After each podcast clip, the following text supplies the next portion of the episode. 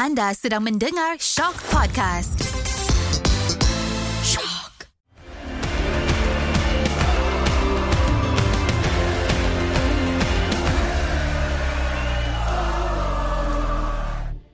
Gol, gol, gol. Ale, ale, ale.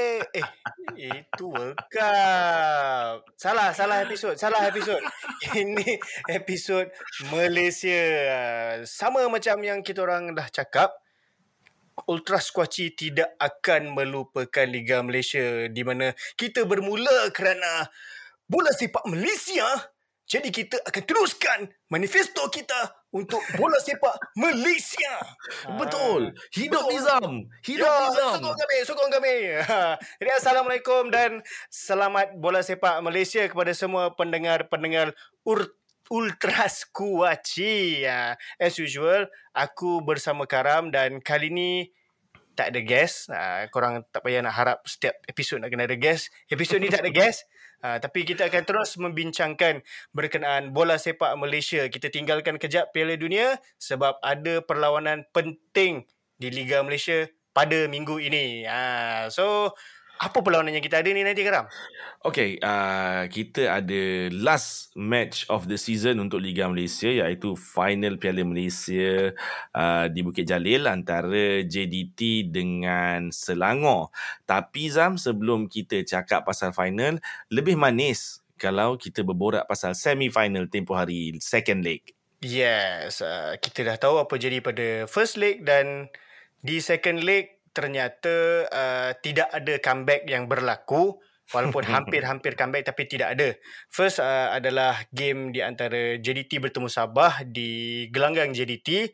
Sabah cuba untuk buat kebangkitan tetapi ternyata JDT terlalu kuat terutamanya di tempat sendirilah. Uh, dia orang menang 3-1 So agregatnya adalah 4-1. Apa pendapat kau berkenaan perlawanan tu? Okay, um, dijangka uh, keputusan tu memang dah dijangka cuma sedikit tak best pada aku ialah Sabah tak dapat nak turunkan kesebelasan utama dia. Uh, aku rasa Badrul tak ada match tu. Second leg di SSI, uh, Rizal Ghazali tak ada. Aku nampak beberapa muka yang kurang berpengalaman uh, yang diturunkan oleh Dato' Ong Kim Swee untuk perlawanan tersebut. Aku tak rasa Dato' Ong Kim Swee nak turunkan tapi aku lebih kepada dia terpaksa turunkan sebab uh, kita semua tahu squad depth Sabah tak tak sedalam yang diorang perlukan. Jadi kehilangan tonggak-tonggak utama dalam kesebelasan dalam first 11 diorang tu memang memberi memberi impact besar lah uh, pada second leg tu. Tapi to be honest, aku rasa Sabah cuba dah cuba sehabis baik. Uh, dia orang dapat uh, consolation goal daripada Taiki kan? Yes. Ha, so aku rasa itu aku harapkan akan akan spark something lah untuk Sabah. Tapi macam kau cakap tadi Zam, JDT memang terlalu kuat, lebih-lebih lagi di SSI. Uh, tapi setidaknya uh, Sabah boleh boleh sedikit rasa proud lah sebab aku rasa dah lama pay tim lawan tak skor dekat SSI. And aku rasa ni bolos pertama JDT ke dalam saingan Piala Malaysia? Uh, aku rasa ya. So, Ah, uh, so- sebenarnya dalam PJCT tak ada. So aku rasa yes ini adalah polos yang pertama dan uh, kita kalau tengok pada Sabah uh, tak perlu bercakap pasal Piala Malaysia saja. Aku rasa secara overall dalam Liga Malaysia adalah satu musim yang uh, cukup cukup patut sepatutnya fans Sabah rasa bangga lah. Betul. Uh, dia orang menamatkan liga di kedudukan ketiga walaupun sebenarnya agak lama juga dia orang berada di tangga kedua. Uh, sayangnya di hujung-hujung tu mungkin agaknya sebab penat je lah squad depth tidaklah besar sangat. Hmm. So drop dengan performance yang jatuh sikit. Uh, jadi dia orang di tangga ketiga. Yang kita tahu season sebelum tu berada di tangga-tangga bawah. Jadi bila dapat naik ke tangga ketiga tu kira improvement yang sangat banyak di bawah Dato' Kim Swee. Lepas tu uh, di FA Cup pun diorang sampai ke quarter final dan ni sampai ke semi final. Sayangnya lah sebab semi final terpaksa jumpa JDT jadi tak dapatlah nak men- menunaikan hasrat macam Tora cakap kan dia kalau boleh Hmm. nak rasa tengok macam mana main di final mungkin boleh julang piala. Tapi itulah terlalu awal nampaknya Sabah kena jumpa JDT so diorang terpaksa menunggu lagi lah uh, adakah mereka atau adakah, adakah Sabah ni akan dapat ke tidak slot ke Asia ni. Kenapa? Sebab Terengganu tidak berjaya mara ke final dan tak dapat. Orang kata nak bagi farewell terbaik lah untuk Coach Nafuzi. Hmm. Uh, diorang tewas, bukan tewas, diorang tewas secara aggregate tapi menang 1-0 di Kuala Terengganu. Sayangnya tak cukup sebab aggregate jadi 3-2. Uh, aku tengok game tu, okay. Terengganu dah cuba sehabis mungkin, dah all out pergi attack uh, Selangor. Tapi sayangnya susah nak tembus. Aku rasa defense Selangor sangat berdisiplin. Bahkan Selangor hilang seorang player. Uh, dia punya player import defense orang tu. Yazan. Yeah, Yazan, ya. Yazan, ya. Yeah, Even bermain 10 orang pun, memang aku rasa sangat berdisiplin defense Selangor yang membuatkan Terengganu susah nak menembusi benteng pertahanan uh, Selangor. Betul. Uh, tapi aku rasa kalau Terengganu nak nak uh, dia orang dah start the game very very well. Uh, seperti mana yang aku aku rasa aku pernah cakap sebelum ni yang Terengganu kena mulakan second leg tu dengan high pressing, dengan jangan bagi Selangor main game diorang. Diorang dah buat semua tu. And then lepas Kipre dapatkan gol pertama, aku memang dapat rasa yang boleh dapat ni gol kedua ni and then baru match tu akan kembali open. Tapi entah kenapa final pass Terengganu pada aku lah. Semua dah main baik. Uh, macam kau cakap tadi, uh, passing diorang semua cantik. Tapi final pass diorang untuk cipta goal scoring opportunity tu aku rasa tak tak berapa ngam lah malam tu. Uh, final pass tu misplaced. And then ada time yang uh, siapa Faisal Halim, uh, Nick Sharif Hasifi, Faiz Nasir yang yep. winger players ni ada time yang diorang patut release bola tu early tapi diorang tak buat diorang still try to play possession and tak aku rasa tak tak cukup ambitious kot dekat final third uh, Selangor. Itu yang menyebabkan Selangor ada masa sedikit pertahanan dia untuk lebih compactkan barisan pertahanan untuk menyukarkan lagi serangan Terengganu. Uh, tapi all and all uh, all and all aku rasa Terengganu memang dah, dah betul lah kau cakap dah bagi all out dah buat semuanya yang patut. Mungkin ini mungkin eh kalau Kepas Sherman tak suspended dan beraksi pada second leg tu mungkinlah Terengganu boleh dapat satu lagi gol untuk setidaknya mengheret perlawanan ke masa tambahan. Tapi sayangnya dia suspended dan Petrus Shitembi yang menggantikannya. Bukan nak cakap Shitembi main tak baik, tidak, main baik juga. Cuma itulah aku cakap tadi final final pass tu yang yang kurang sikit. Yep, sebab uh, aku tahu bila kadang-kadang tengok social media fan-fan Terengganu uh, suka juga Petrus Chitembi main tetapi dalam keadaan nak kejar gol diorang sebenarnya memerlukan juga tambahan seorang striker tu yang Kepas Sherman kita tahu dalam Piala Malaysia musim ni memang baik gila. Hmm. Dia sangat baik. Dia punya goal scoring record. Dia macam tengah on form lah time Piala Malaysia ni. Agak sayang bila tak berjaya main di second league tu. Sebab dia jadi kekurangan seorang striker lah. So defense Selangor kena handle kalau in terms of bila menyerang Terengganu menyerang tu cuma perlu jaga-jaga dengan uh, kipre je lah. Betul, uh, betul. So tak ada seorang lagi yang boleh occupy defense Selangor supaya boleh cari ruang tu. Uh, macam Petrus Chitembi dia lebih kepada midfield. Uh, dia tidaklah striker macam uh, Kepah atau Kipre.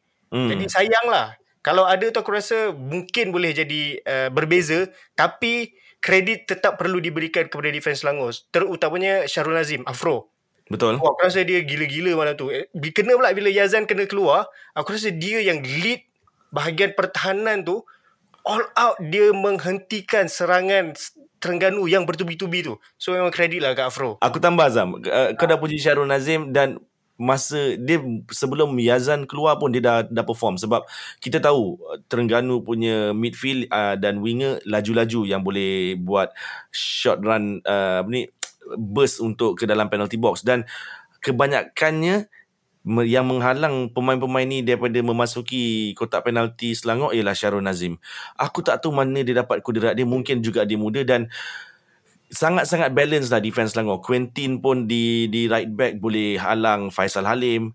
Uh, di left back dia ada Fazli Mazlan boleh halang yep. Faiz Nasir. Memang cukup-cukup cukup-cukup padu, cukup-cukup ampuh taktikal yang di yang dilaksanakan Tan Cheng Ho dan aku sangat-sangat kagum dah. Sebelum ni kalau kita cakap Tan Cheng Ho boleh main possession ball tapi second leg ni Tan Cheng Ho dah tunjukkan juga yang kalau dengan ada set of players yang betul defensively pun dia memang sangat-sangat baik So kita boleh nampak bag- bagaimana magicnya Tan Cheng Ho ni dia macam kau kata lah dia main yang cantik boleh dan dia tunjuk okey bukanlah uh, tidaklah menang game lawan Terengganu tapi dia boleh Hmm. tunjuk macam mana dia boleh atur barisan pertahanan tu untuk kebal. betul Yes, untuk buatkan tim lawan juga susah. So dia bukan setakat menyerang tapi kita jangan lupa satu lagi yang aku suka aku tak tahu benda ni uh, masa first leg lah. Ajaib juga sebab Selangor boleh skor gol-gol daripada set piece yang aku tak tahu kenapa Terengganu tak boleh jaga masa first leg tu. Serius, aku terkejut. Macam uh, aku rasa Terengganu adalah tim yang jarang juga kot untuk bola set piece. Tapi Selangor dalam satu game tiga biji dia bagi. ya yeah. Oh, aku cukup kagum. Ah, Benda tu confirm lah bukan tiba-tiba terhasil. bukan Dah semestinya benda ni dah train di padang latihan Mhm. dan digunakan sebaiknya. So kena jaga-jagalah. Rasa bila tengok sampai kan bila second lane ni aku rasa bila Selangor dapat set piece pun Terengganu dah nervous. Betul. Dan uh, aku rasa ni kalau kalau kalau kita kalau kita ingat ketiga-tiga corner kick tu datangnya daripada sepakan Mukhairi Ajmal. Yeah. So dia ada cakap dekat media yang sebelum ni Tan Cheng Ho ada pesan kepada dia supaya perbaiki sepakan penjuru, sepakan percuma dia dan tahniah kepada Mukhairi Ajmal pada usia yang muda dengan cakap coach ambil inisiatif dan latihan dia tu membuahkan hasil lah bila dapat tiga assist persoalan juga harus diberikan kepada barisan Tereng, uh, pertahanan Terengganu macam kau cakap tadi tapi benda pun dah lepas. So uh, Selangor ke Gong Badak masa tu hanya perlukan seri je sebenarnya dan diorang boleh afford untuk kalah 1-0 macam yang berlaku. Jadi apa yang diorang perlu buat diorang dah buat dan walaupun Negeri Sembilan kalah dengan Selangor suku akhir tapi tengok tengok performance Selangor dekat semi final ni aku rasa layak lah layak lah Selangor pergi final. Yes, uh, benda ni magic lah. Macam kita dah uh, borak dengan Zul juga. Macam mana bezanya Selangor di bawah Michael Fachtenbeiner. hmm? Uh, kemudian ada Nizam Jamil kejap. Dan sekarang dengan Tan Cheng Ho. Tan Cheng Ho betul lah ada something yang buat pemain-pemain Selangor dan pasukan Selangor ni. Sebab set player yang sama tidaklah bertukar pun tetapi hmm. corak permainan yang berbeza, keyakinan yang berbeza, benda tu boleh nampak Ah, walaupun kita sebenarnya dalam podcast ni banyak juga kadang kita kutuk Selangor. Kau tak kutuk kot aku je lah yang banyak ha, tapi sekarang terbukti yang entah macam mana magicnya Tan Cheng Ho berjaya dia bawa Selangor ni yang pada mulanya orang tak bukan nak kata tak expect untuk pergi jauh sebab diorang punya tim besar dan player-player diorang solid juga cuma mungkin underperform di bawah Hmm. Michael Fachtenbeiner tapi bila di bawah Tan Cheng Ho ni dia agaknya dapat keluarkan keupayaan pemain tu satu-satu bagi diorang keyakinan untuk diorang perform macam sekarang so tabik lah dekat Coach Tan Cheng Ho memang Hmm. hmm. orang kata difference lah untuk Selangor musim ni tanpa hmm. dia Hmm. aku rasa mungkin silap Selangor ni sangkut awal kot Sangkut awal kalau bukan pasal Tan Cheng Ho ni apa yang magic sangat Tan Cheng Ho ni Aku tak tahulah Zam Aku rasa Dia kenal kot Budaya kita uh, Cara player kita berfikir. Aku rasa itu Dan Kita tak boleh nafikan Dia punya credibility Ketika bawa Kedah Bawa skuad Harimau Melaya dulu. Dia ada X factor tu. Dia ada yang macam uh, Orang cakap Oh siapa uh, Tapi kalau Coach Tan Cheng Ho bawa Kita ada Chan ni Ada Chan. So mungkin benda itu Sebab kau ingat masa dia bawa skuad Harimau Melaya itulah yang kita rasa yang kita kalah 2-1 lawan UAE ke tak silap aku kelayakan Piala Dunia. Yes. Ah itu aku rasa permainan tercantik skuad Harimau Melaya sepanjang aku tengok berpuluh tahun dan kita kalah kita kalah ni tapi aku rasa itu memang paling best so bila Tan Cheng Ho ada credibility macam tu ada track record macam tu uh, memahami uh, budaya pemain apa yang pemain nak apa yang pemain perlukan. Aku rasa itu memberikan kelebihan kepada Tan Cheng Ho lah kalau nak kita nak bandingkan Fachtenbeiner bukan nak cakap Fachtenbeiner tak bagus tapi berdasarkan rekod memang tak bagus lah kot. Uh, uh, mungkin macam kau kata lah uh, mungkin Coach Tan Cheng Ho lebih memahami pemain lokal Hmm. Berbanding mungkin Michael Fachtenbeiner ataupun sebelum sebelum tu season lepas uh, pun pakai coach dia Jerman juga selaku. Mungkin diorang terlalu nak push budaya ataupun style Jerman tu. hmm. So mungkin Tan Cheng Ho lebih memahami uh, pemain di Malaysia, bagaimana nak bermain di Malaysia, corak permainan, pemain-pemain yang had pemain-pemain di Malaysia tu macam kalau kau coach Jerman kau tak boleh expect pemain dari di Malaysia ni sama taraf dengan pemain di Jerman. Ha, Betul. So, Tan Cheng Ho mungkin dia faham benda tu dan dia tahu macam mana nak korek keluar dia orang punya kopaian ni yang bersesuaian dengan Liga Malaysia. So pemain pun mungkin agak selesa, uh, lebih mudah dengan Tan Cheng Ho. So diorang boleh lah main dengan cantik.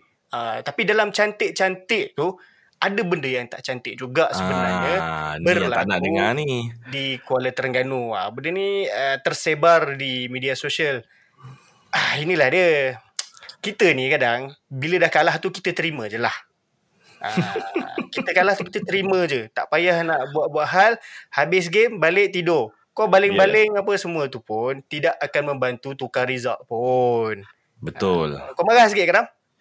Okay, first and foremost yang aku okay Zam kita dah lama dalam industri dalam scene bola sepak ni dah. Kita dah tahulah ragam-ragam ni semua. Yang buat aku betul-betul terkesan ialah video yang aku tengok tu ketika bas aku tak tahu bas pemain Selangor ke bas penyokong Selangor dibaling ada tangisan budak kecil ah benda-benda macam ni yang aku sangat-sangat triggered lah. So aku faham kau marah apa semua okey lah mungkin itulah cara kau nak luahkan kemarahan kau nak luahkan kekecewaan kau dengan merosakkan harta benda. Suka hati tapi bila membabitkan budak kecil uh, itu lebih lah. So Lepas ni aku harap semua penyokong eh bukan saja penyokong Terengganu, semua penyokong di Malaysia sebelum kau nak buat tu please lah, please lah kita semua orang ki, kalau kalau kau tak ada anak kau mesti ada adik, kau mesti ada anak buah. Kau mesti ada budak kecil dalam family kau. Dan kau pun tak nak tengok budak apa ni anak kecil dalam family kau tu menangis, sakit ataupun takut kan. Jadi jangan buat kepada orang lah. Dan macam kau cakap Zam, tak mengubah keputusan tak mengubah keputusan. Jadi apa motifnya kau bertindak macam tu sampai pecah tingkap bas orang? Dah tentu bukan kau yang nak bayar tu. Katalah itu bas penyokong yang menggunakan perkhidmatan bas ekspres. Siap syarikat bas yang nak tanggung tu semua tu? Macam mana? Dah menyusahkan orang lain pula. Tapi lepas tu sibuk, oh fans tak datang, apa ni semua tak datang. Bila fans datang, kau buat macam ni. So kepada kepada golongan-golongan ini ya, aku tak khususkan kepada penyokong Terengganu. Aku tahu golongan ni ada di mana-mana negeri. Please hentikanlah. Kalau ada antara korang yang contohlah kau kumpulan Sorak A untuk pasukan Terengganu. Contoh je, contoh. Sebab ni kita cakap Terengganu dan Selangor. Kemudian ada kumpulan Sorak A juga daripada Selangor. Kalau kau nak berbalah ke apa sesama sendiri, itu terpulang. Tapi please, kids, children, anak-anak kecil ni off limits. Wanita off limits. So aku harap benda ni tak jadi lagi. Walaupun aku tahu ianya sukar tapi antara tanggungjawab Ultras Kuaci ni ialah untuk mendidik penyokong juga. Janganlah, janganlah. Dah kalah-kalah lah. Bola je pun. Bola je pun. Bola je pun. Bola Jepun dengar tu. Ah. Bukan bola Jepun, bola Jepun. ha, bola Jepun dah menang lawan lawan Jerman. Eh dah masuk Piala Dunia balik. Pasal balik balik Malaysia, balik balik Malaysia. Ha. Betul macam apa Karam cakap tu. Uh, dia yang sayangnya adalah sebab benda ni kadang-kadang minoriti. Tidaklah ramai Betul. pun. Macam mungkin stadium tu kalau kapasiti 80,000 mungkin yang buat dalam 100-200. Tapi impact dia akan kena pada semua Ha, orang ni kadang-kadang dia akan terus label lah. Dia fan Terengganu ni. Tak, dia Betul. sebilangan. Tu, sebab tu lah. Jangan. Macam benda tu kadang-kadang dia masalahnya akan terjadi. Kau buat, contoh dia buat dekat stadium sendiri. Hmm. Kat home dia, dia serang. Tetapi dia orang tak pergi stadium away. Hmm. Orang orang lain yang- yang kena. Orang yang tak buat ni pergi, dia akan kena. Hmm. Itu masalah dia sekarang. Dia macam kalau kau buat kat situ, kau pergi juga away, kau kena, itu aku malah masuk campur lah. Tak Tapi baru kau ada akal Bila kau kena away Bila kau pergi away Dan kau kena Baru kau ada akal sebenarnya Sebab Okay Zam ni aku nak cakap terus terang Aku dah lama simpan ni So aku ada pengalaman Pengalaman aku yang paling heavy 2009 Aku semi final Piala Malaysia Di uh, Kuala Terengganu Masa tu Masih di stadium lama Uh-huh. uh, Ketika kita orang ada dalam 2-3 bas kot masa tu datang semifinal second leg ketika sampai kita dihujani air sirap ais sos keropok leko mercun macam-macam kita dihujani ke belum masuk stadium kau dah basah dengan sos kopuk lekor kau tu satu Ayuh. badan. Kau tak bawa baju spare sebab kau datang nak tengok bola bukan nak mandi kan. Kau balik hari. So itu antara itu je aku dah macam ada sedikit sedikit perasaan marah lah. Ha, masa uh-huh. tu memang bukan sedikit lah aku memang marah banyak lah. Kau Time tu pun lah. Time tu tu aku kan. muda lah. Time tu aku muda aku memang marah. Darah panas. Kemudian Negeri Sembilan aku rasa Negeri Sembilan menang match tu 3-1 ke 2-1. Aha. Bila Negeri Sembilan dah leading kami dihujani mercun pula. Dan masa tu macam aku cakap lah kita yang pergi bukan hanya semua lelaki. Ada yang bawa keluarga bawa anak kecil bawa isteri bawa kakak bawa adik. Jadi scene tu ad, tak cantik. So benda-benda ni semua berlaku. Kemudian aku ingat dah habis semifinal habis. Final 2009 lawan Kelantan. Benda yang sama berlaku. Dihujani botol air mercun. So kalau nak cakap contohlah ni ada juga aku baca di media sosial insiden yang berlaku di Gong Badak ni katanya berpunca daripada penyokong Selangor. Tak kisah siapa yang start. Kalau kau tak retaliate, kalau kau tak membalas perbuatan dia, benda tak jadi. Yep. So please macam aku pengalaman aku di di Kuala Terengganu penyokong Negeri Sembilan tak balas. So memang balik tu kena escort lah dengan polis sampai keluar Kuala Terengganu. Tapi kita orang tak balas. Di di Kelantan, di Kelantan pula di Stadium Nasional Bukit Jalil final tu aku rasa pun kita orang tak balas sebab kita orang minoriti kot. Mungkin penyokong Kelantan dan tu 60 ribu, kita orang dalam uh, 20 ribu, 30 ribu. So masih ada akal. Dan ni kita orang fans-fans Negeri Sembilan masa final tu terpaksa tunggu sampai fans Kelantan semua habis keluar. Baru kita orang berani keluar. So ada cara untuk tak retaliate. Kau ada pilihan untuk balas atau tidak. Jadi kalau kau pilih untuk balas, itu salah kau. Ya. Itulah uh, sedihnya sebab kau cakap pengalaman kau tu 2009. Ya. Yeah. Sekarang dah 2022 masih ada. Artinya ah, aku tak tahu macam mana tapi kita harapkan benda ni tidaklah akan berlaku selalu. Uh, m- mungkin dia lah macam kau kata darah darah darah muda. Ya, yeah, darah Ah, muda. Nak, nak memberontak apa semua kan. Hopefully benda ni tak dapat lah tidak akan berkembang lah. Uh, Hmm. sampai maybe sebab kita kena ingat stadium adalah satu safe space untuk keluarga sebenarnya. Betul. Ah, jangan ingat jangan jangan selfish lah. Jangan ingat kau pergi kau seorang saja. Ingat ada orang-orang lain juga yang mungkin tidak senada dengan kau, tidaklah sekuat kau yang pergi bersama keluarga untuk bertenang, untuk uh, itu adalah masa bersama keluarga dan mungkin Hmm. untuk dia memupuk anak dia untuk menjadi penyokong pasukan tu. Dan bila kau buat benda tu, budak-budak ni mungkin akan rasa stadium adalah tempat yang menakutkan. Betul. Dan end up diorang takkan turun dan dekat situlah bermulanya orang menjauhi stadium dan menjauhi pasukan. Hmm. Hmm. benda tu yang kita tak nak. Ha, jadi sebelum buat benda tu fikirlah pakai otak, jangan pakai kepala lutut. Dan biasanya yang yang kuat-kuat lah contoh kononnya ni kan kuat-kuat ni biasanya kuat secara berjemaah je. Itu pengalaman aku lah. Kalau seorang-seorang dia orang tak kuat, dia orang akan biasa je. So, dan mungkin juga kepada korang yang membuat perkara ni, mungkin korang masih muda, korang belum nampak kehidupan. Tapi aku cuma nak cakap, kalau kau dah pernah kena tahan ke ataupun terpaksa duduk lock up ke, benda tu ada dalam rekod. Yes. So bila kau nak minta kerja, bila orang bila syarikat buat background check, ia menyukarkan hidup kau. Sangat-sangat menyukarkan hidup kau. Jadi ini nasihat daripada seorang abang kepada adik-adik yang kononnya panas baran apa semua ni. Kau relax sikit. Every time kau nak marah, kau relax je, kau tarik nafas, kau fikir dulu. Sebelum kau buat apa-apa, kau fikir dulu, wajar ke tidak aku buat benda ni? Berbaloi ke tidak? Kalau kena tangkap macam mana? Fikir mak bapak kau ada duit ke nak nak ikat jamin kau? Kau fikir balik semua tu. Sebab kawan-kawan kau tu, aku jamin tak ada duit nak tolong kau ikat jamin. Aku sangat jamin. Kawan-kawan kau tu sama macam kau, tak ada duit. So, please jangan susahkan mak bapak kau. Ya, itu pesanan daripada abang-abang Ultra Squatchy kepada semua yang mendengar. Ingat, sebelum buat apa-apa, fikir pakai otak.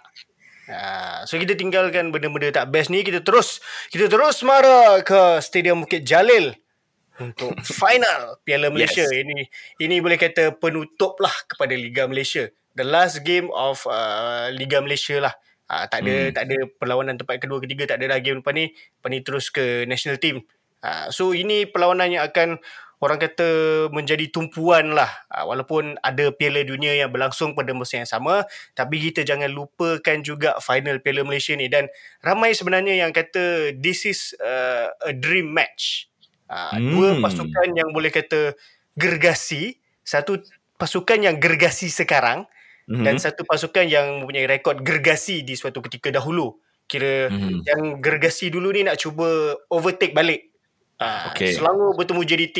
Memang ibarat kau boleh kata Manchester United jumpa Liverpool lah kat final. Okay. Aku bagi perumpamaan dah jadi Liga Inggeris pula. So, apa yang kau harapkan daripada perlawanan dua pasukan besar ni Karam kat final? Okay, kita tahu JDT akan kebiasaannya kalau JDT main dia akan dominate possession eh kita tahu tu. Aku cuma harap Selangor mampu main macam mana diorang main lawan Terengganu second leg. Aku harap Selangor mampu defend dan tidak bolos hingga ke minit ke 60-70. Aku harap sangat semacam tu supaya last uh, 30 uh, last 20 30 minit tu akan lebih lebih intense, lebih mendebarkan. Itu yang aku harapkan. Sebab kalau final one sided oh, pisang mat. Pisang. pisang. Sebab okay, untuk contohlah katalah aku akan pergi stadium.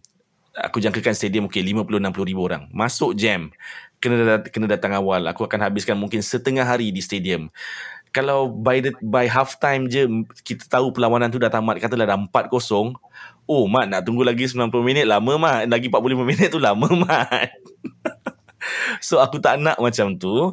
Aku harapkan Selangor mampu, uh, uh, Tan Cheng Ho mampu laksanakan taktikal yang baik pemain Selangor mampu uh, execute tactical yang Tan Cheng Ho nak.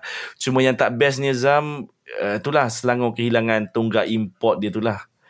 Uh, tu mungkin akan memberi kesan yang besar kepada pertahanan Selangor sebab mungkin lawan uh, Cece Kipre dia orang boleh uh, halang Terengganu jaringkan satu gol je tapi ni nak jumpa Bergson nak jumpa Forestieri nak jumpa Arif Aiman uh, tugas sukar ni Yep. Uh, tapi kita kena ingat, dua tim ni, JDT dengan Selangor, diorang boleh afford kalau player import diorang kena kad merah di semifinal. Mm. Kenapa? Sebab diorang ada pemain lain yang boleh masuk. pemain import lain boleh masuk. Diorang ada dua tim. So, Betul. dua-dua tim ni diibaratkan kalau pemain foreign diorang kena suspension, tak ada masalah sepatutnya berbanding tim-tim lain.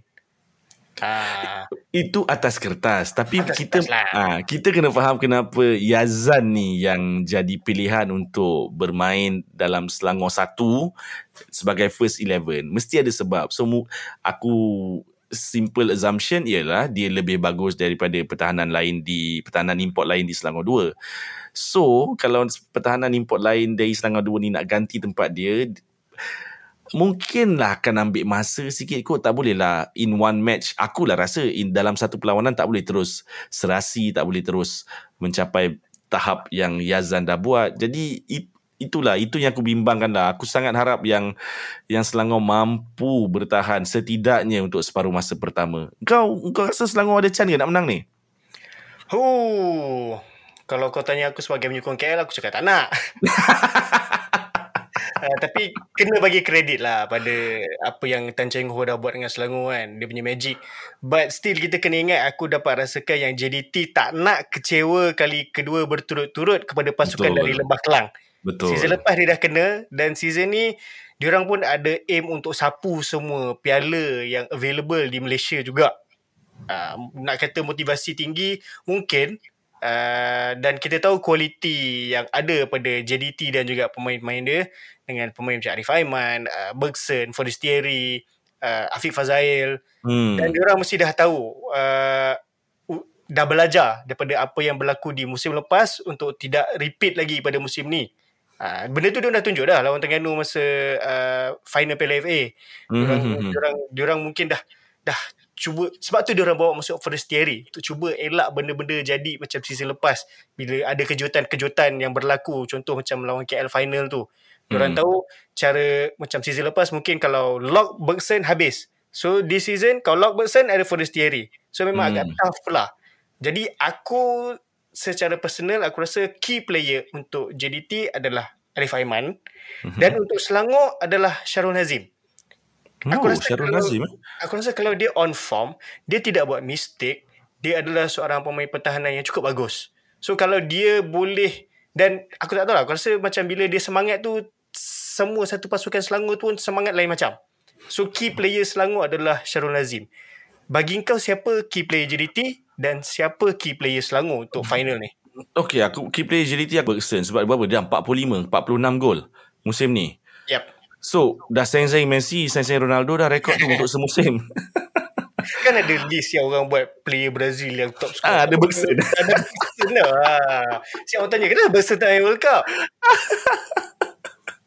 Okay, uh, Bergson satu. Bergson definitely lah. Uh, kemudian, tapi key player untuk Selangor aku tak tahu aku nak cakap siapa. Mungkin juga Kayon, mungkin juga Hakim Hassan, mungkin Mukhairi Ajmal. Tapi pada aku, key battle uh, untuk perlawanan ni adalah di bahagian sayap iaitu uh, antara uh, Quentin Cheng dengan uh, Forestieri uh-huh. dan juga Fazli Mazlan dengan Arif Aiman. Aku yeah. rasa sini kunci kalau Selangor nak Selangor nak ada peluang untuk menang fullback diorang ni yang kena yang kena betul-betul beraksi dengan baik lah.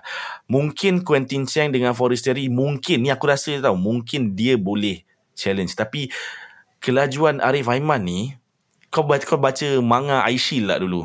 Oh, kau nak kata dia Kobaya Kawasena? Yes. Eh, Arif Aiman ni dah macam Kobaya Kawasena. Kelajuan yang tidak tercapai.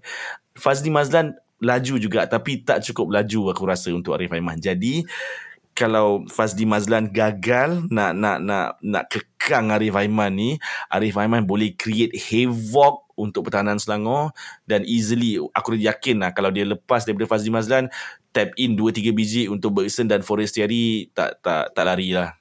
Maksud kau uh, Fazli Mazlan kena jadi Shin Sejuro? Oh, Shin Sejuro. Aku tak tahu. Ya. Sepertinya JDT ada Hiruma lah yang akan baling bola. oh, dia dah jadi topik Asia 21 lah. Okay, kembali, kembali, kembali ke Malaysia. Uh, tak tak berperumpamaan kau tu betul lah lebih kurang lah yang aku yang uh, cuba sampaikan. Uh, so kita nak tengok adakah Fazli Mazlan akan jadi Shin Sejuro masa first jumpa IC21 atau kali kedua dia jumpa IC21. Penting tu nak tahu Selangor menang ke tidak. Sebab one thing kita kena ingat berbezanya Arif Aiman pada musim ini berbanding musim lepas adalah musim ni dia boleh finish. Betul. Ah, kalau season lepas aku perasan dia agak suka banyak buat assist lah. Bila hmm. ada chance dia walaupun dah terbuka tapi dia akan cuba untuk cari play lain. Tapi musim ni dia boleh finish. So kena jaga-jaga. Dia boleh cut in, dia boleh shoot, dia boleh assist. So memang sebab tu aku memilih Arif Aiman sebagai key player untuk game ni. Perform hmm. perform Arif Aiman memang akan terbuka barisan pertahanan Selangor tu. Betul. Dan ha, so, kau, kau kena ingat juga kalau Arif Aiman katalah Fazli Mazlan uh, boleh kekang Arif Aiman. JDT still ada Afiq Fazail yang boleh unlock Selangor punya defense dengan satu hantaran saja. Uh, so JDT ada banyak Arsenal dalam dalam banyak Arsenal banyak cakap orang putih lah. Arsenal ada satu. JDT ada banyak peluru untuk untuk kalahkan Arsenal dalam perlawanan ni. Eh kalahkan Arsenal. untuk kalahkan Selangor. uh, betul. Tapi itulah uh, kita tak boleh macam tak boleh discredit Selangor juga. Selangor pun macam kau kata ada pemain-pemain yang hebat. Brandon Gunn, Captain Fantastic, Captain Marvel. Betul. Yang kita tengok macam mana dia comeback season ni. Orang kata memang fairy tale story lah. Ha, dengan semangat dia lain macam. Rambut dia pun dah macam super saya. Tukar warna. And then ada, ada Mukhairi Ajmal. Mukhairi Ajmal pun seorang player yang kita nampak bila dah start Tan Cheng Ho pegang ni nampak dia nampaklah dia punya perbezaan yang improvement tu. Betul, betul, ha, betul. Sampai kan boleh assist tiga kali. Meaning dia punya set piece tu sangat cantik kalau dia boleh tepat kepada pemain-pemain Selangor ketika situasi set piece. Memang pemain hmm. yang perlu diberi perhatian. Ha.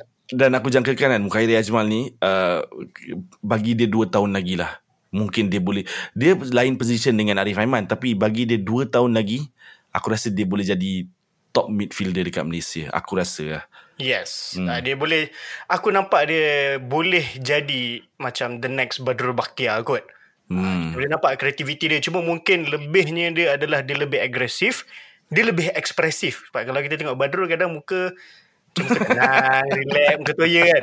Muhairi aku rasa lebih ekspresif lah. Ha, kadang garang dia tu kita nampak ada captain material dalam Muhairi Ajmal ni. Betul, Ha, betul. sayang je dia main kat Selangor. Ha, patut dia main dengan tim KL ke ke pun banyak duit sangat. Eh, kenapa kita- KL pula? Wah, mana lah tahu saja-saja sebut. Ha, tapi itulah dia. Muhairi Ajmal adalah seorang pemain yang boleh juga menjadi pengubah dalam perlawanan tu. Kita hmm. tahu dari segi kualiti kalau kita ambil satu-satu player ke, apa kelebihan pada JDT. Tetapi Betul. ini bola sepak, kalau Jepun boleh menang lawan Jerman dan Arab Saudi boleh menang lawan Argentina, apa sahaja boleh berlaku. Betul. Kau terlupa satu lagi perumpamaan. Apa dia? Kalau KL boleh menang lawan JDT, Ha, tu. Kalau KL boleh mara sampai ke AFC Cup final, apa sahaja boleh berlaku. Ha, Betul. Jadi jangan kira aku yakin fans Selangor akan ramai-ramai turun sebab dah lama juga diorang tak sampai ke final. Mhm. Mm-hmm. Ha, fan JDT kita tahu lah confirm akan turun juga. So memang ini pertembungan orang kata per, uh, pertembungan yang terbaik lah untuk menutup Liga Malaysia musim ni. Dua gergasi bertemu di Bukit Jalil. Ah, so kita nantikan dan Karam aku nak tanya apa ramalan kau game ni? Huh. Nanti kan aku cakap Kau cakap aku ejen JDT Betul kan? Aku rasa Aku rasa JDT lah Kalau Kalau bukan 2-0 atau 2-1 Dia akan jadi sangat besar Jaringan pada uh, Apa ni full time nanti uh, sebab kau dah pilih JDT itulah. Aku nak pilih Selangor. Aku fan KL. Hmm. Tapi tak boleh lah kan. Aku rasa ah, itulah. Kalau Selangor menang dia pergi Asia. Macam mana kan? Tak belum macam ni lah. Kalau kalau ni World Cup Kau boleh pilih Selangor Tak pun kau pilih je JDT macam aku okay lah. Kalau in terms of daripada uh, kualiti JDT. Tapi tak tahulah Selangor dan Tan Cheng Ho ni lain macam lah. Aku tak berani nak letak ramalan. Aku letak je lah. Mungkin Selangor boleh buat upset. Tapi kesian lah Sabah. Tora dah semangat nak pergi Asia tu. Sorry Tora. Ha, Tora kena minta Minta izin isteri dulu Ha, so jangan lupa perlawanan akhir Piala Malaysia. Ha, ya tahu ada Piala Dunia yang berlangsung masa tu tapi ha, buatlah bukalah dua skrin. Ha, bukanlah tak boleh pun. Piala Hmm. Malaysia boleh tengok kat YouTube je pun. Ha, tak kacau TV tu. Tengok kat phone pun boleh, tengok kat laptop pun boleh. TV buka World Cup tak apa. Tengok je dua-dua. Ha, aku tak nak kata jangan tengok Piala Dunia langsung sebab benda 4 tahun sekali. Betul Uh, Ultra Squatchy pun ada ada edisi apa edisi khas Piala Dunia. Ha, tak boleh ha. Tapi aku berani cakap yang aku dan Karam tetap akan tengok final Piala Malaysia. Betul Ha, serentak pun tak apa mungkin uh, kalau agak-agak game Piala Dunia dah boring tu, tukar teruslah ke TV ha. Tapi apa-apa tetap kita orang akan tengok final Piala Malaysia tu sebab bukan bukan senang, bukan nak kata bukan senang tapi this is a big game lah. Selangor bertemu JDT, satu perlawanan yang cukup yang kita boleh rasa aura dia. Dua pasukan gergasi ni setelah sekian lama dan kita dah nampak kebangkitan Selangor sekarang dan bertemu pula dengan JDT yang uh, sebenarnya agak panas juga bila pertembungan Selangor JDT ni dan bila sam- jarang lah aku rasa nak kata dia orang jumpa kat final pernah ke dia orang jumpa kat final aku Aku rasa final tak pernah lagi kot ha, Aku rasa tak pernah lagi tak pernah sebab aku rasa Ha. yang menang uh, yang Selangor menang Piala Malaysia Piala FA apa semua tu pun tak ada jumpa JDT Bukan. so aku rasa uh, ini adalah mungkin first time jugalah kita nak tengok Selangor yang tengah meningkat naik yang tengah betul-betul on form kau-kau sekarang bertemu JDT yang pun ada prestasi yang baik dan confirm tak nak kalah cuba nak sapu bersih semua Selangor bukan setakat nak menang Piala Malaysia diorang tahu ini peluang diorang untuk ke Asia hmm. So semangat tu ekstra sikit. Motivasi tu ada lebih sikit. JDT mungkin tak kisah sangat seluruh Asia sebab dia orang dah menang uh, liga Ta- tetapi satu dia orang tak nak dengan Selangor dan second dia orang nak sapu bersih semua piala. Jadi dua-dua tim ada motivasi yang ekstra. Jadi kita nantikan perlawanan akhir Piala Malaysia ni di Bukit Jalil. Mana yang Yes. turun tu berhati-hati berhati-hatilah dan enjoy. Ingat jangan buat masalah fikir pakai otak jangan pakai kepala lutut. Ah. So untuk uh, sebelum kita nak habiskan, aku nak bagi tahu bahawa FAM dah mengeluarkan senarai 29 pemain yang akan dipanggil ke training camp uh, Harimau Malaya dan list ni sebenarnya agak mengejutkan tetapi kita faham. Kerana ini berada di luar uh, kalender FIFA jadi ada hesitancy sikit lah untuk pemain lep, apa kelab lepaskan. Dengan hmm. jadual liga yang cukup panjang um, pemain mungkin ada kecederaan ada yelah dah habis dah habis musim yang panjang diorang nak berehat mungkin inilah masa nak bersama keluarga bukan selalu ada sebab liga kita padat dan season depan pun ada kemungkinan season yang agak padat juga. Jadi bila ada masa terluang tu, jelah kau kerja sepanjang tahun mestilah kau nak bercuti berehat juga kan. Betul, betul. Jadi mungkinlah itu sebabnya. Tapi mungkin juga kerana Kim Panggon sendiri nak cuba pemain-pemain baru. Jadi aku sebutkan list-list pemain yang dipanggil. Mm-hmm. Uh, kita ada Shihan, Kalamullah, Azri Gani dan juga Hadi Azli untuk goalkeeper. Mm-hmm. Kemudian untuk barisan barisan pertahanan ada Dominic Tan, Dion Cools, Kuzaimi PE, Azam Azmi, Sharon Nazim, Declan Lambert, Quentin Chang dan Ruven Tiran. Mm-hmm. Kemudian barisan tengah pula ada Syami Izwan, Brandon Gunn, Hakim Hassan, Mukhairi Ajmal, Stuart Wilkin, Akram Mahinan, Kogiles Warren, David Rowley, Alif Haikal, Faiz Nasir. Mm-hmm. Uh, dan barisan penyerang ada Safawi, Darren Law, Faisal Halim, Lee Tak, Hakimi Azim, Sergio Aguero, uh, bukan Aguero yang Argentina main World Cup, uh, dah tak main World Cup, bukan Sergio Aguero Manchester City tiba-tiba dia pindah Malaysia, tidak tidak ni Sergio Aguero lain dan Ramadan Saifullah. Ah, uh, okey hmm. untuk untuk barisan pemain ni kita orang takkan sentuh in detail sangat sebab kita akan uh, tunggu juga bila dia dah shortlist habis dan kita akan go in detail lah. Tapi secara ringkas lah Karam, apa pendapat kau daripada list-list player yang dipanggil ni? Okay, aku suka. Uh, aku antara orang yang yang setuju kalau perlawanan di luar kalender FIFA, kita tak payah beria sangat. Mungkinlah ada orang cakap, kita pun pernah cakap Zam, Piala AFF ni mungkin kita boleh anggap Piala Dunia Asia Tenggara. Tapi macam kau cakap, player penat, uh, tak nak kecederaan untuk musim depan. Jadi aku rasa panggilan ni senarai pemain yang dipanggil ni aku aku puas hati. Uh, terutamanya bila aku nampak nama Syami Izwan, aku nampak nama Stuart Wilkin, David Rowley, Alif Haikal, Hakim Hassan yang yang aku rasa perform juga dengan pasukan masing-masing walaupun Syami Izwan ni main dengan Sarawak tapi aku still rasa perform. Aku tengok beberapa game. Jadi ini mungkin untuk untuk menambah uh, pool pemain skuad kebangsaan pada masa akan datang. So aku ucapkan tahniah kepada Kim Panggon kerana memanggil pemain-pemain ni based on credit definitely. Dan aku sangat-sangat tertarik lah katalah mereka make it to the final squad. Aku memang tertarik nak tengok prestasi mereka. Yes, uh, walaupun ada sebenarnya few collab yang aku rasa bagi aku lah personally uh, bukan nak kata mengejutkan mungkin rasa tak sepatutnya tapi mm-hmm. itu tak nak sentuh lagi uh, itu kita akan sentuh kemudian mm-hmm. uh, tapi iyalah macam kau kata it's a breath of fresh air mm. sebab kita biasanya kalau AFF kita tetap akan panggil squad terkuat tapi Betul. kali ni nampaklah Kim Panggon tahu AFF ni tidaklah yang macam bertaraf bukan nak kata rendah taraf dia sebab dia ada prestige dia tersendiri untuk uh, Asia Tenggara tetapi dia akan gunakan ini untuk tengok pemain-pemain lain yang mungkin dia akan cuba juga serapkan ke skuad kebangsaan bagi Piala Asia nanti. Betul. Uh, jadi okey lah sebab kalau kalau duk panggil muka yang sama tak try yang baru susah juga. Uh, so ini adalah chance untuk pemain-pemain ni cuba memikat hati Kim Panggon dan hopefully hopefully uh, akan ada prestasi dan juga keputusan yang positif lah sebab kita tak nak kumpul sekadar cukup-cukup untuk ah untuk hantar je tim tidak, aku harap diorang akan tunjukkan diorang deserve untuk sarung jersey Harimau Malaya dan buat kejutan. Sebab kita tahu bukan senang nak menang Piala AFF ni. Ha, Indonesia dah cuba banyak kali tak tak dapat dapat. Sempat lagi. Sempat aku bagi. Ha, tim-tim Singapore yang boleh pegang punya banyak. Ha, Singapore kita tahu kuat, Vietnam kuat, Thailand kuat, even Indonesia sekarang pun dalam aku cakap macam tu aku tahu diorang pun tengah on form juga dengan pemain-pemain yang diorang panggil semua. So it's not easy lah. Kita tak boleh pandang benda ni mudah. Sebab kalau kita tak boleh menang di peringkat Asia Tenggara, macam mana kita nak menguasai peringkat Asia atau dan terus ke Piala Dunia. Ha, kita nak next World Cup ni kalau boleh Malaysia main walaupun susah. Fuh, next World Cup ha, terus. Tapi Fuh. Karam kata, Malaysia kena cuba beat jadi tuan rumah Piala Dunia terus.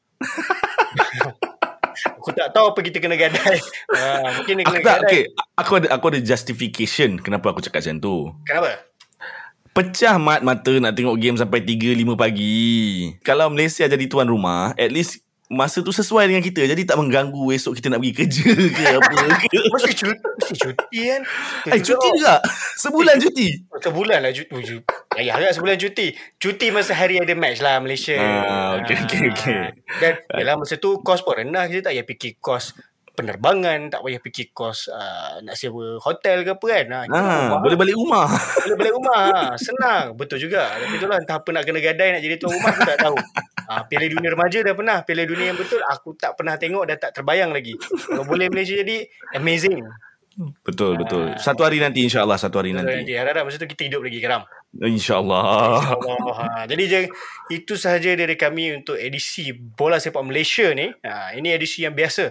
Ha, kita tetap jangan, akan ada juga edisi Piala Dunia sepanjang Piala Dunia. Dan sekali lagi nak remind, jangan lupa nanti bila dah buka undian untuk anugerah Shock ni, iaitu pada 1 Disember tak silap aku.